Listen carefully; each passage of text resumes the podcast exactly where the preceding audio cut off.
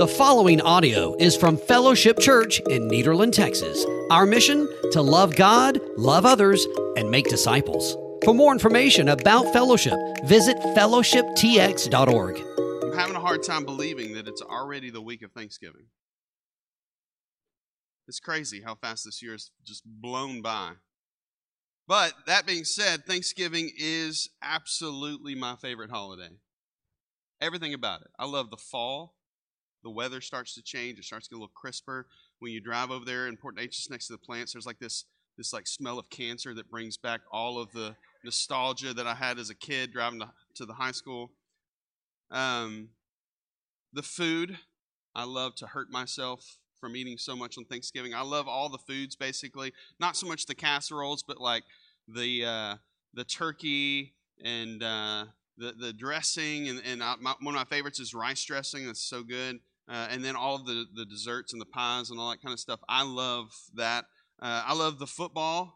You know, passing out into a food coma while you're watching football is like the epitome of like you've reached it, right? Uh, I also love uh, the Black Friday deals that come out on Thanksgiving Day. I don't really care to like go shopping on Black Friday. I just like to look at the magazine that they send to your house, right? To sit around on Thanksgiving, is like a tradition. You sit around on Thanksgiving Day and like look at all the magazines and the deals, and you're like, man, that's a really good deal. And you're like, I'm never going to go fight the crowd over that, though, but it's cool to look at, right? I love everything about Thanksgiving. Thanksgiving is a day that we as a culture have decided to set aside to offer up thanks for all the provisions that God has graciously given to us. But what does it mean to be thankful? What does that really mean, right? That's a, that's a word we can kind of toss around, but what does it really mean to be thankful? It's got to be more than eating so much that you make yourself hurt. It's got to be more than watching football, football or coveting over the Black Friday deals. What does gratitude really look like? What does it really look like to be thankful? In Luke chapter 17, there's this short, seemingly random story about 10 lepers that Jesus heals. And so I want to start off this morning. That's not our primary text, but I want to start off reading that, uh, that passage in Luke 17, verse 11. It says, While traveling to Jerusalem, he, talking about Jesus, passed between Samaria and Galilee, and he entered a village. Uh, as he entered a village, ten men with leprosy met him. They stood at a distance and raised their voices, saying, Jesus, Master, have mercy on us. And when he saw them, he told them, Go and show yourselves to the priests. And while they were going, they were cleansed. But one of them, seeing that he was healed, returned and with a loud voice gave glory to God he fell down at his feet, thanking him, and he was a Samaritan. Then Jesus said, We're not ten cleansed, we're the nine. Didn't any return to give glory to God except this foreigner? And he told him, Get up and go on your way. Your faith has saved you. And so, in this encounter, we see this idea that I, I, want us to really focus ourselves on this morning. And it's this that the fruit of real gratitude is worship. If you're really thankful about what God has done in your life, your response, your natural response, not some religious I have to, but your natural response to that healing that God places it does in your life will be worship. Right? Out of, out of 10 lepers that were healed, only one returned. And when he returned, what does it say he did? He worshiped. It says he gave glory to God. He fell before Jesus and he worshiped Christ for who he was and what he did. And what does Jesus say? He says, Were there not, uh, were, were, there not nine of you guys? Were, were they not healed too? Are they not thankful too? Right? There's this, there's this idea, in other words, that there's this expectation that if they were truly thankful, they would have returned to worship just like the one did. These guys, they were healed of this just incredibly debilitating disease. Leprosy was this really horrible thing that, that would overcome people. And, and when it did, it wasn't just the physical ailments that came along with the disease, it was, it was a very social thing too. They were immediately kicked out of town into this community for lepers. And so they were no they were not around any of their family, their children, their their spouse, all of those relationships, they're over. Right? They're they're immediately quarantined into this this this community where they're disconnected they're alienated. Notice what it says in the text that they stood from afar, afar from Jesus. That's not just because they wanted to, it's because that was what they had to do. They had no other option.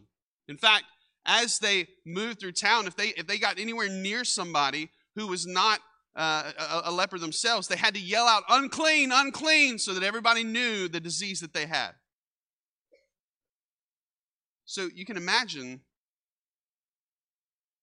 what, what healing would have brought to these people. It's more than just physical. Right? Jesus healed more than just their physical ailments. He changed their lives. He gave them life.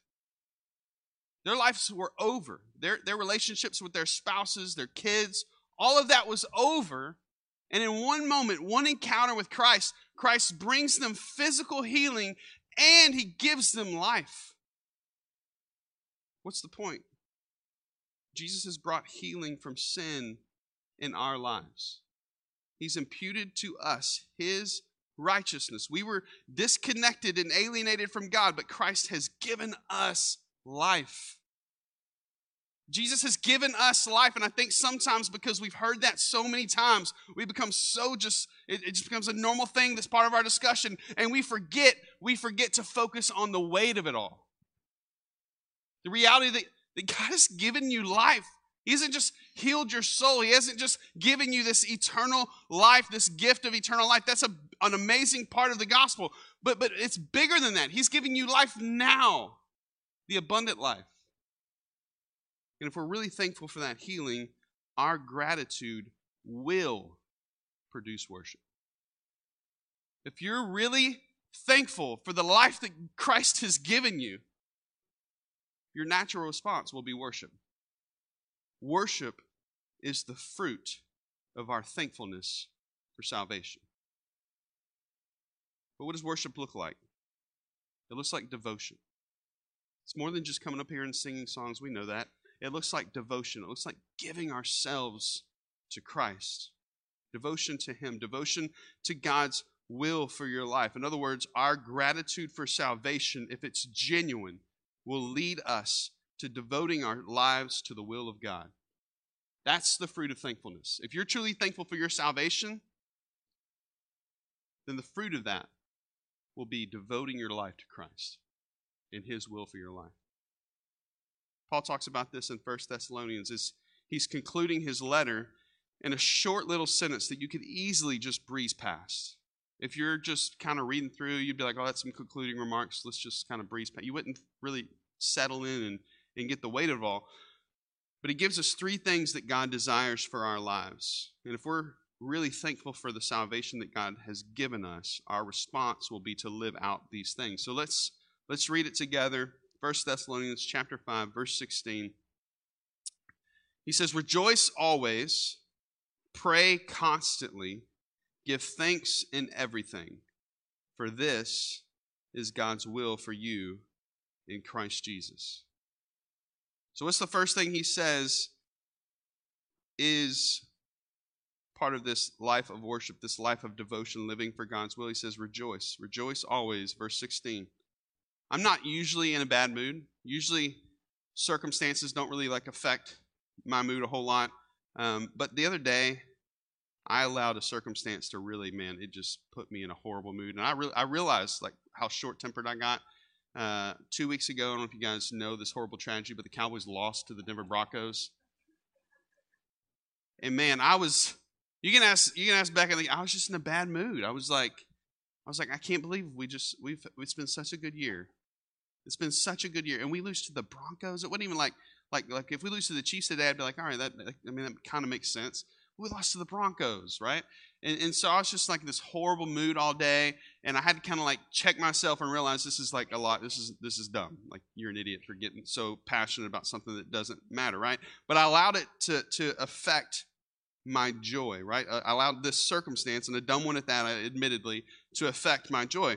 And I know that's a trivial, trivial example, eh, eh, but, but sometimes our circumstances, they can be way worse than that, right? Sometimes circumstances in life are way worse than your favorite football team losing their game. I get that. But it illustrates just how easily our moods can shift, right? How easily one little stupid circumstance can shift everything. Paul says part of God's will for your life, one way that we worship Him, is by rejoicing always. Always. Joy is a fruit of the Spirit. It's evidence that we've surrendered our lives in faith to Jesus. That, that response, the, the, the, the fruit of that, one of those is, is joy, not happiness, but joy. And we've talked about the difference between happiness and joy. Happiness is based off the word happenings, it's based off the circumstances in your life. So you get a job promotion, of course, that's going to make you happy. You get a new car, of course, that makes you happy. You get uh, some kind of new gizmo or whatever, it's going to make you happy. And, and, but that happiness immediately can go when some kind of negative circumstance happens in your life, right? But joy is something different than that. Joy remains even in the midst of negative circumstances. Paul talks about this in his letter to the Corinthians as well. 2 Corinthians chapter 10, he says, as grieving, yet always rejoicing. He says, even though his circumstances are less than favorable, even though there are circumstances to grieve, he still rejoices. Why? Because God is good.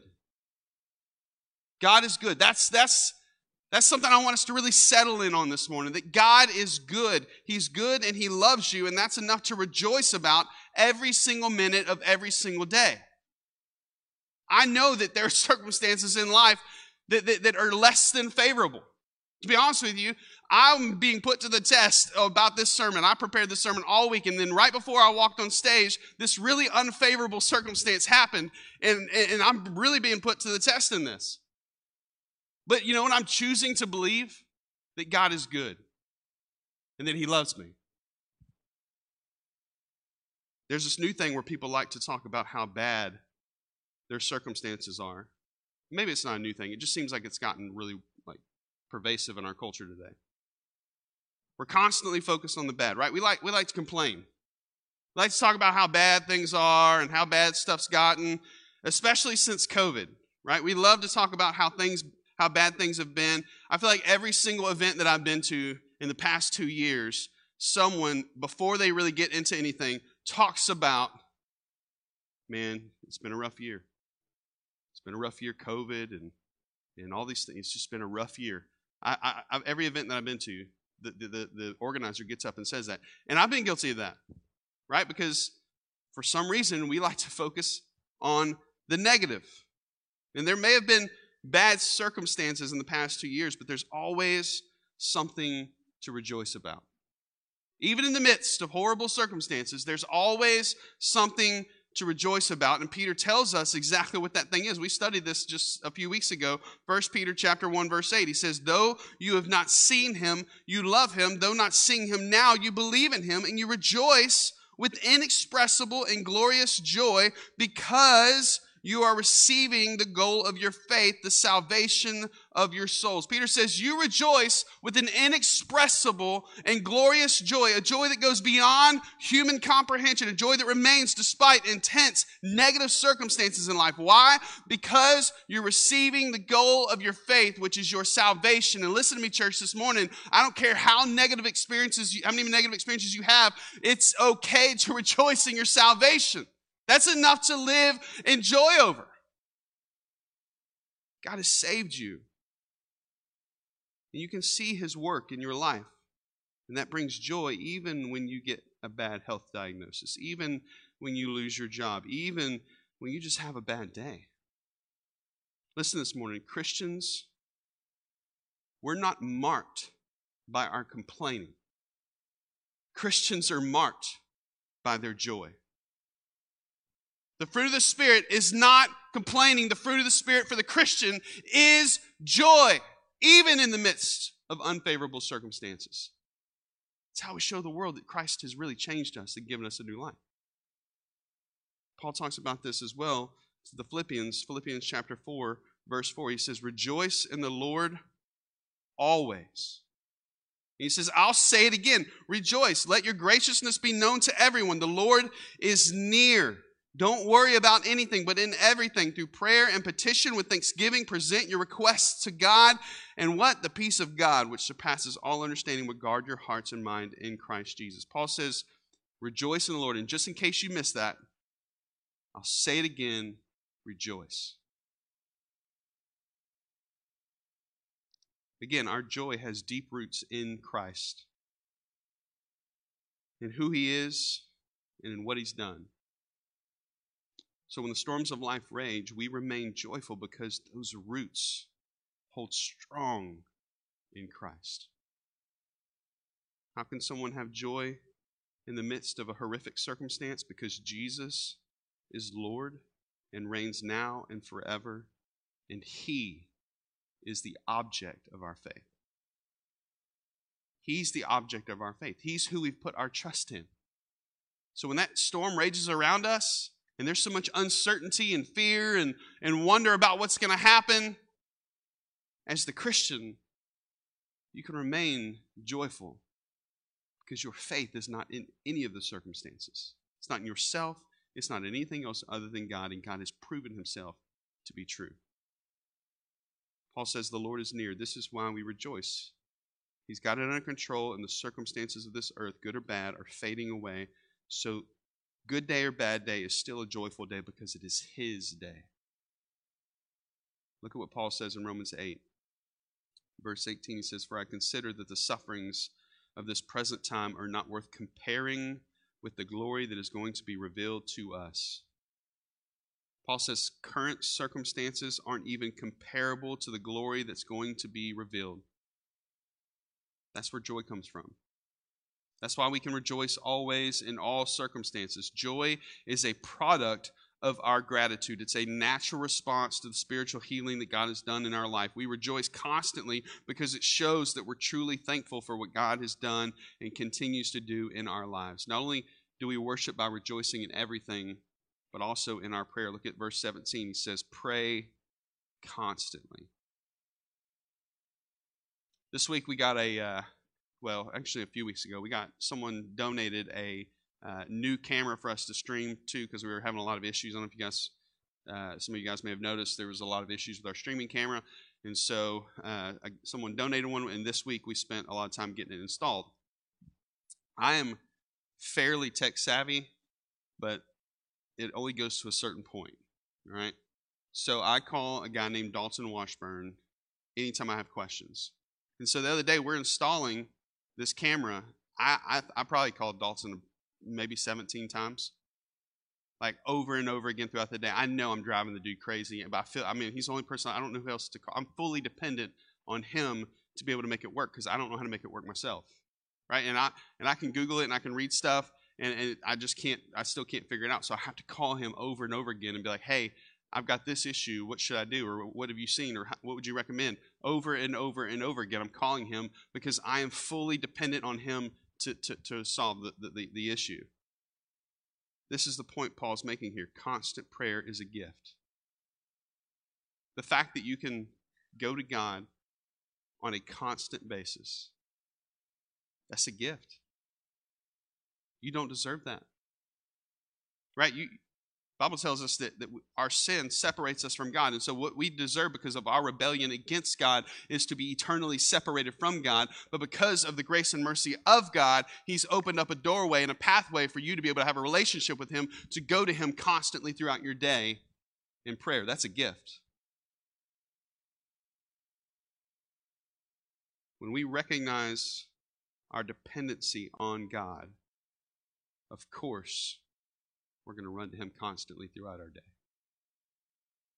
When you recognize that you ain't got it all figured out, and, and, and you're incredibly hopeless to navigate the storms of life, or even the easy parts of life, the mountaintops, the valleys, you're incapable of, of handling that. And you're fully dependent on God. When you come to that conclusion, of course, it makes sense that as you go throughout your day, you're constantly going to Him. God, I don't know what to do about this. I don't know how to handle the situation. I don't, I don't know what I'm supposed to do.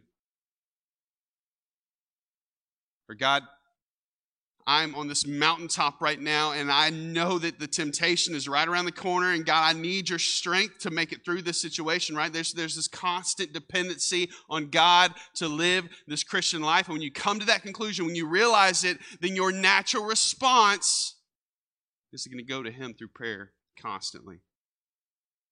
Look what Jesus says in John 15, 5. He says, I am the vine, you are the branches. The one who remains in me and I in him produces much fruit because you can do nothing without me. Jesus says, I'm the vine. I'm the life source. You're sustained by me. You can't accomplish anything good apart from me. How many times do we see Jesus make this point? He says he's the bread of life, and anyone who consumes that bread will never die. He says he's the living water, and anyone who drinks from his well will never thirst again. Listen to me, church. You can do nothing good on your own. Julian talked about that last week. You can't do life on your own. You will fail constantly if you're trying to do it by yourself. You're fully dependent on Jesus for life. And when you recognize that, your natural instinct will be to pray constantly. We've talked about the, the fact that your flesh is warring against your spirit. And you have an enemy that's seeking to devour you, and you live in a world that will hate you for your faith. Your only hope to endure is Jesus Christ. So pray. Pray like your life depends on it. Pray like your kids' lives depends on it. Pray like your eternity depends on it. But, but what are we supposed to do? Lock ourselves in a closet and just spend our entire days, our entire waking moments, with our head bowed and our eyes closed praying? It's not realistic, right? It's not practical. So I want to take a moment just talking about the difference between the physical posture of prayer versus the spiritual posture of prayer. Matthew 6, verse 5 says, Whenever you pray, this is Jesus talking, he says, Whenever you pray, you must not be like the hypocrites because they love to pray standing in the synagogues and on the street corners to be seen by people. He says, Truly I tell you, they have their reward. But when you pray, go into your private room, shut your door, and pray to your Father who is in secret. And your Father who sees in secret will reward you. When you pray, don't babble like the Gentiles, since they imagine they'll be heard for their many words. Don't be like them, because your Father knows the things you need before you ask them. You could read this passage and you could get super legalistic with it. Lots of people have. Some people literally only pray the Lord's Prayer. That's like, My Father who art in heaven, hallowed be that. I mean, that's all they do. They're like, Jesus said to pray that way, so that's what you're supposed to do. That's not the point Jesus is making here. The, the problem with that mindset, if you take this super legalistically and think, I can only pray when I go into a closet, lock myself in there and pray in private, is that we see Jesus multiple times pray in public with people all around him. Right? So if you take a super legalistic approach to this, then you're indicting Christ for praying in a public arena. We see that over and over again. Jesus isn't trying to give us a scripted way to pray. He's actually calling out the legalistic prayers of the Pharisees. He's saying it's not about the physical posture of your prayer, it's about the spiritual posture of your prayer. It's about your heart. He says, Don't pray for the approval of man. Don't pray with repetitious words to sound spiritual. He says, Pray with sincerity. This is the point that Christ is making here. He's not saying you have to have this legalistic approach to prayer. He's saying, Come to God with sincerity of heart in your prayers. Prayer is such a heart thing. It's, it's not even about the specific words that we say. Right? We get wrapped up in that sometimes, especially if we're praying in a public arena. We think we got to sound all spiritual and Lord, Thou knowest, right? We, have you ever heard someone pray like that? It's like, man, that dude, that dude knows how to pray. He sounds awesome when he prays. That's exactly the opposite of what Christ is saying here. It's not about that, right? Look at what Romans 8:26 says. It says, "In the same way, the Spirit also helps us in our weakness, because we don't know what to pray for as we should, but the Spirit Himself intercedes for us with inexpressible groanings. And he who searches our hearts knows the mind of the Spirit because he intercedes for the saints according to the will of God. What is that saying? It's saying it doesn't matter what you say. Your words don't matter. Your physical posture doesn't matter. What matters when you pray is the sincerity of your heart. And in your weakness, even though you don't know what to say, even though you may babble on and sound like a crazy person, it doesn't matter because the Holy Spirit comes in your weakness and prays on behalf for you. He intercedes for you. He takes the nature of your heart, the, the, the sincerity of your heart, and He brings that to God as an act of worship. So we pray because we recognize we're dependent on God. We recognize that He's the bread and water of life. He's the vine. We have nothing without him. So we pray constantly. Sometimes the physical posture of our prayer is that we're knelt down on our knees in private, crying out to God with all sincerity. And sometimes the physical posture is crying out to God in our hearts while we're at work, sitting at our desk because the stress and temptation is overwhelming us.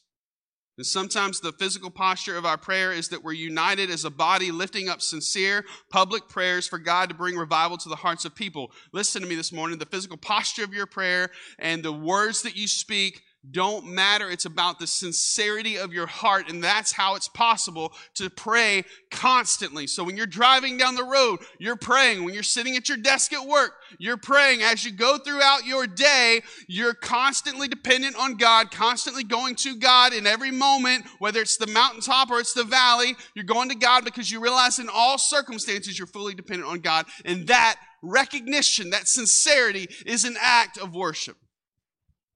When you come to that conclusion in your heart and your mind, man, I need God. I can't do this on my own. The response of that is constant prayer. And that mindset, that heart, is an act of worship. Look at the last thing he says, verse 18. He says, Be thankful. He says, Give thanks in everything. I love when kids pray. Have you ever sat down for dinner. Our kids do this like almost every time, especially when they're young. You know, you sit down and you're like, all right, who wants to bless the food? And the younger ones, a lot of times, will raise their hand and they will thank God for every little thing that happened in that day. Right? They'll be like, "Thank you, God, for mommy. Thank you, God, for for my dad. Thank you for my school. Thank you for." Uh, Jesus, thank you, Jesus, for my toys. Thank you for the penny I found in my pocket today. I mean, it's just like this constant list. And I'm there like, man, I'm hungry. And this dude is like, he's listing everything in his life, right? Uh,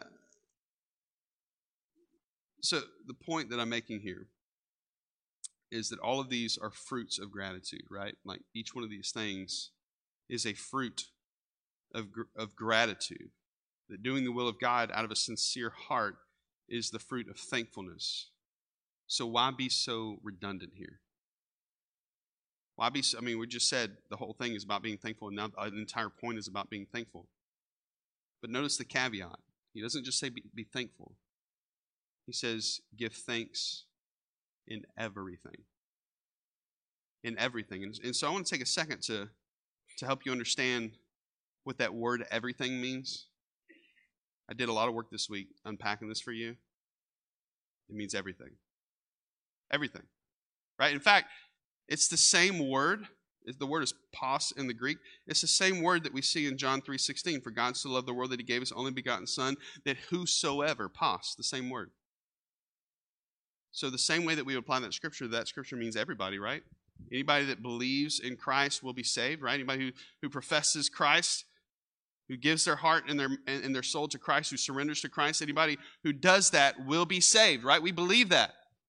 Well, that same word is used in our text that we give thanks in all things, in everything, all encompassing. Paul talks about this when he writes to the Ephesians as well. In, in chapter 5, verse 15, he says, Pay careful attention then how you walk, not as unwise people, but as wise, making the most of the time because the days are evil. So don't be foolish, but understand what the Lord's will is, right? we we just our, our passage in, in 1 Thessalonians says the same thing, right? Understand what the Lord's will is.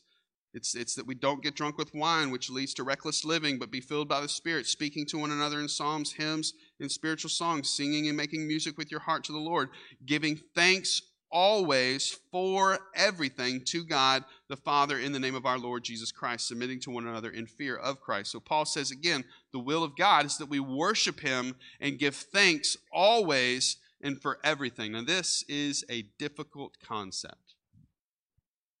This is a difficult concept. First, first, we said you have to rejoice even when life's circumstances are less than favorable. Now we're saying you have to actually thank God for those unfavorable circumstances.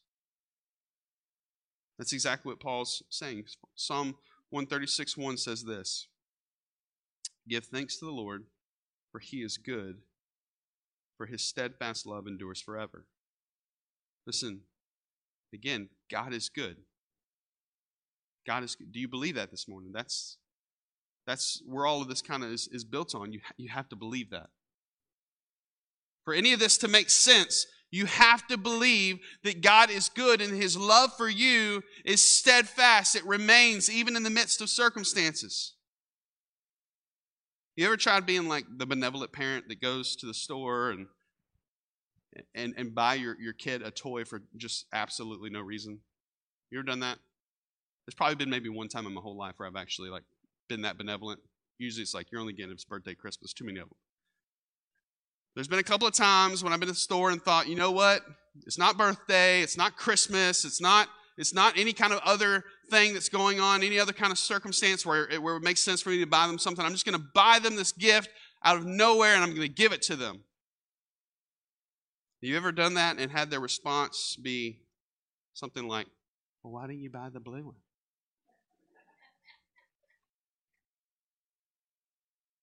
I don't like the blue. I don't like the, the, the, red Ninja Turtle. I like the blue Ninja Turtle. If there's ever a moment where you consider choking your kid out, that's, that's the moment, right? We laugh about that, but we're guilty of doing the exact same thing with God. Right? God provides us with shelter, and then we complain that it's not as big as we would like, or it's not as nice as so and so's house, or so and so has this part, and, and we don't have that. So we spend our lives complaining about it. Or God provides us with a community of believers to live on mission with, and we complain about the fact that the band sang a song that we don't like.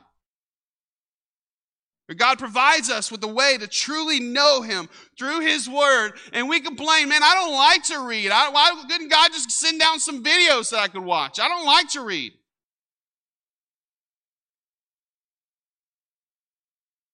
Are we thankful in all circumstances? Are we thankful for the provision that God has given, or do we just take it all for granted? I would argue that for a lot of us, the latter is true. We take the provisions of God for granted on a daily basis. We complain about the things that God has given us. God has given us so much. I don't care what your financial status is right now. God has given you everything.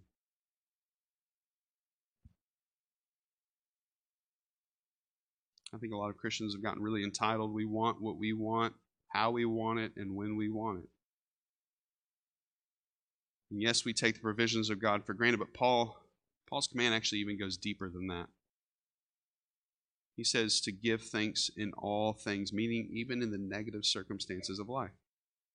Even when your world starts to crumble around you. If you've ever had that, that, that experience where it's like, man, everything is just falling apart.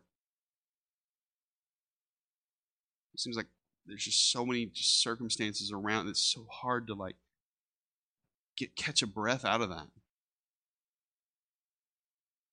Paul's saying, man, you got to give thanks even in that stuff. Give thanks in everything. Look at what Paul says in Romans 8. This is this is the kicker, 828. He says, We know that all things work together for the good of those who love God, who are called according to his purpose. You believe that?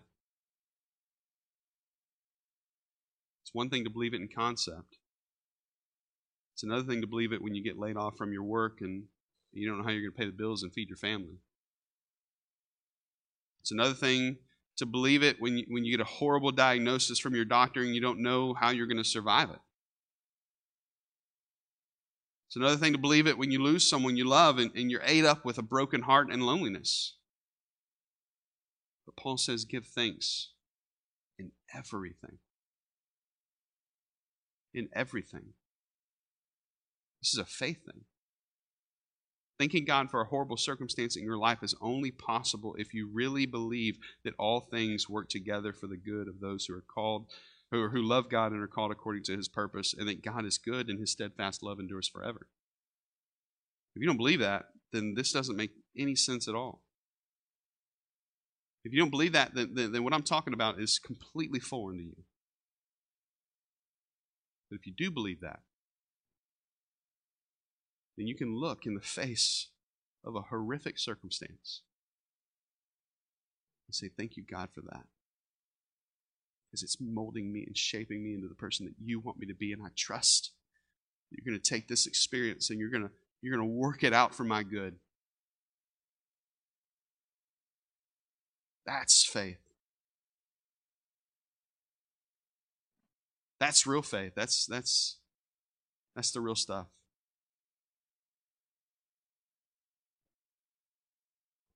We worship God by trusting in Him and giving thanks to Him, even for the negative circumstances in our life. We worship Him by thanking Him in everything.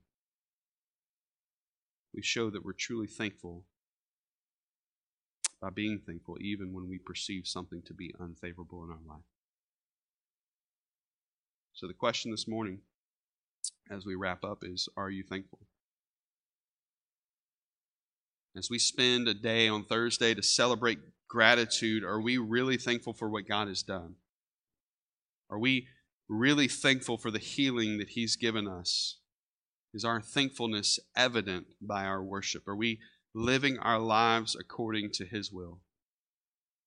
Colossians 6, or 2 6 through 7 says, So then, just as you have received Christ Jesus as Lord, continue to walk in Him being rooted and built up in Him and established in the faith, just as you were taught, and what? Overflowing with gratitude. The God of the universe loved you enough to offer up His Son to be the propitiation for your sin. You deserve to be a child of wrath. That's what you deserved. That's what you chose. But God made a way through Jesus for you to be a child of God. And not only that, but he also made a way for you to be free from sin's grip on your life, a way for you to be rooted in and built up in righteousness. And that is worthy of our gratitude. That is worthy of your gratitude. And not an insincere, once a year, thank you, Jesus, for this meal kind of gratitude, but an authentic, passionate thank you that's evidenced by our worship and devotion to God and His will for our lives a gratitude that leads us back to Jesus over and over again, like that one leper, worshiping him for who he is and what he's done for us. So, have you responded to the gospel with gratitude? Have you responded with worship and devotion? Do you rejoice in all circumstances? Do you pray constantly? Do you give thanks for everything? I want our response time to be a little different this morning. If, you, have never surrendered your life to Christ, in a moment, where a band's going to come and sing. We're going to have people standing on the sides. If you've never given your life to Christ, or there's just something going on in your life that you want to talk to somebody about, or you want to know more information on what it looks like to join our church, or anything like that, they would love to have that conversation with you. That's how we normally kind of handle the invitation. But one thing I want to do different this morning is I want us to take a moment this Sunday before Thanksgiving to offer up a sincere thanks to God for what He's done. And so if you're physically able I want to challenge you in a moment when we pray and the band comes to sing. I want to challenge you to either right where you're at, kneel down and offer up a sincere thanks to God. Or come down to these altars and do the exact same thing. I know a lot of people are very adverse to doing anything in a public way because we're all have a little stage fright. I get that. There is something to be said about a public profession of what God's doing in your heart. We see that in Scripture. That's what baptism is, right? It's a public declaration of what God has done in your heart. So we see this, this kind of call to get out of your comfort zone and, and do something in a public way.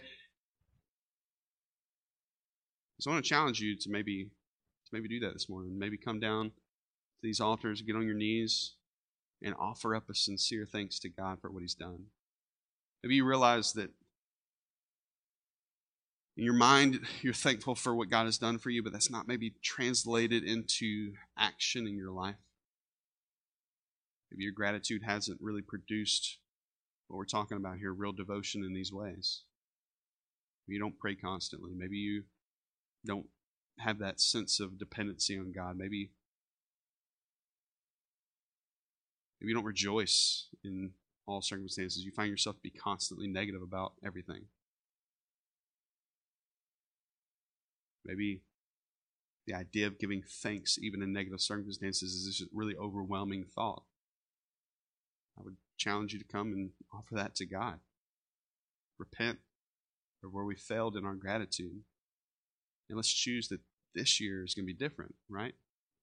Thanksgiving is not a one day year kind of thing. It's it's a lifestyle. It's a it's a daily choice to worship God for who He is and what He's done. And so here in a moment, the band's going to come. I'm going to pray. They're going to lead us in a song, and as they do, I want to challenge you to respond however God's leading you. And if you're physically able, I, w- I would challenge us all to, in this moment, fall to our knees and offer a sincere thanks to God for who He is and what He's done. Me pray for us. Father God, we we thank you for the grace and mercy that's, that's been given to us.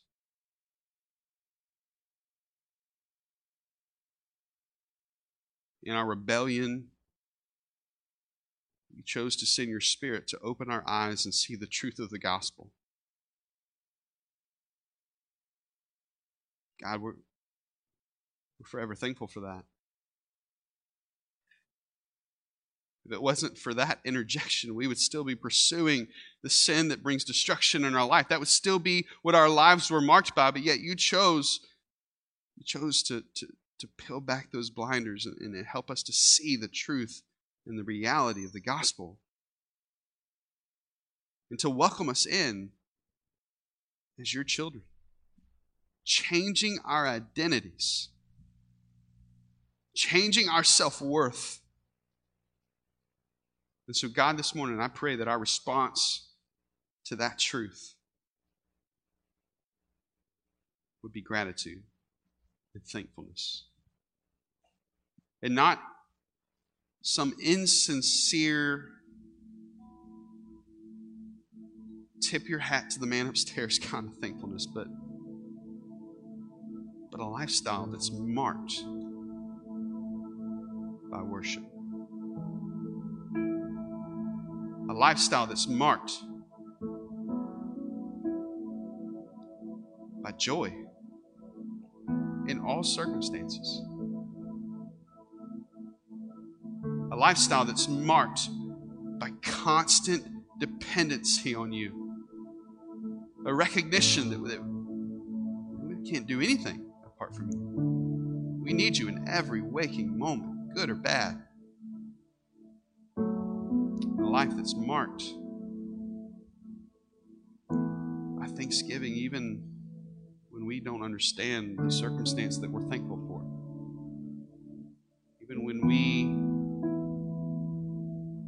Like the circumstance.